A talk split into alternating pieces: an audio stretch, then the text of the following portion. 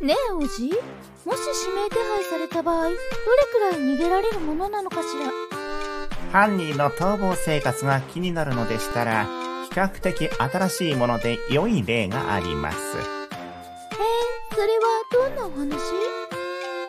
それでは本日は2年7ヶ月にも及ぶ市橋哲也の逃走劇についてお話ししましょう。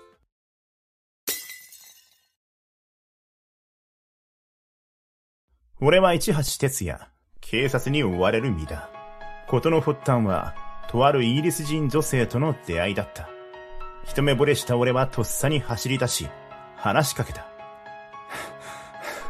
あの、昔、洗濯機を直してあげたのを覚えてますか？え人違いじゃないですか？あ間違えました すみません水を一杯だけもらえませんか？ええいいですよ。日本人に好意的なリンは友人の同居者もいたので警戒も少なく家に入れてくれた。俺はそこで彼女から英会話を教わる約束をした。後日喫茶店で英会話を教わった後に授業料を忘れたふりをして彼女を自宅に連れ込んだ。そして抵抗する彼女を拘束し無理やり襲った。誰か助けてこちらの隙をついて悲鳴を上げられたことで動揺した俺は思わず彼女の首を絞めて殺害してしまった。そして浴槽に遺体とともに土と脱臭剤を入れベランダに置き急いで逃走の準備をした。同居しているリンが帰ってこないんです。わかりました。リンの友人は俺のことを知っており警察官は家の間近にまでやってきていたすぐに家を飛び出した俺はなんとか警察官を振り切ったが手持ちは5万円しかなかったとにかく電車で遠くに行くことにした俺はその前にコンビニで裁縫道具を購入し近くにある病院のトイレへ忍び込み購入した針と糸を使って特徴的な鼻を絞るように自ら整形手術をした。その後、一度は青森まで行ったが、ふと思い立った俺は四国に行き、お遍路回りを始めた。もしかすれば、リンが生き返るかもしれない。本気でそんな風に考えたのだ。しかし、四国でもあちこちで自分の手配書を見つけ、怖くなった俺はついに人のいない場所へと行くことにした。この島が良さそうだな。俺は沖縄にある大波島という無人島を選んだ。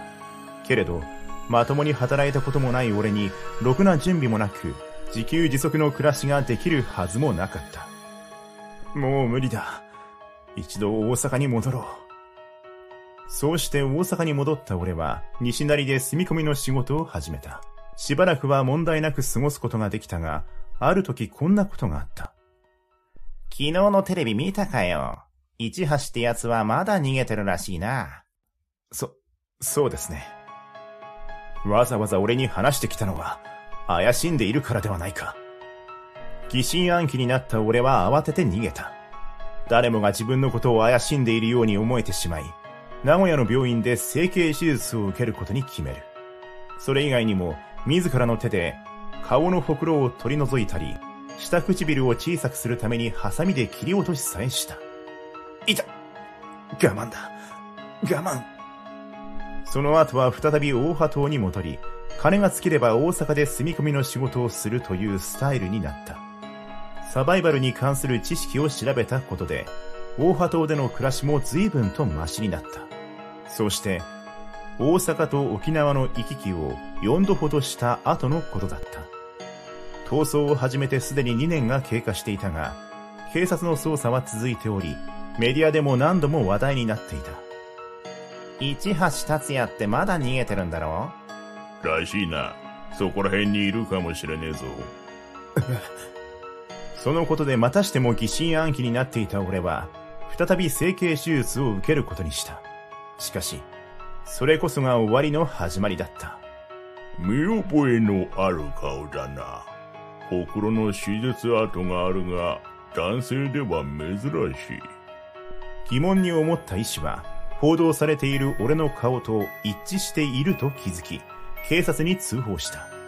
警察は抜歯に訪れるはずの俺を待ち伏せしたらしいが、医師の通報に感づいた俺は、病院へは戻らず自分で抜歯を実行し、すぐに名古屋を離れた。こうして、整形後の顔が全国に知れ渡った。早く大鳩に戻ろう。もう逃げ切れないならあそこで死にたい。そう考えた俺は、神戸から船で沖縄に行こうとした。本日の神戸沖縄の便は欠航となっております。大阪南港発の大阪沖縄の便が出ておりますので、お急ぎの方はそちらをご利用ください。仕方なく大阪南港に向かった俺は、待合所で船が出るのを待っていた。それが今だ。そして、俺の前には男たちが立っていた。名前を聞かせてほしい。市橋、哲也です。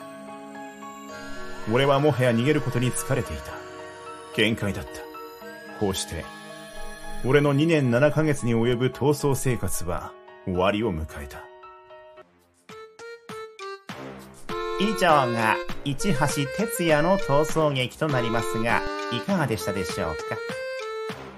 自分で自分の顔を整形なんて聞くだけで痛くなってくるわね実際それがなければもっと早くに捕まっていたはずですから、市橋の判断は正しかったのでしょう。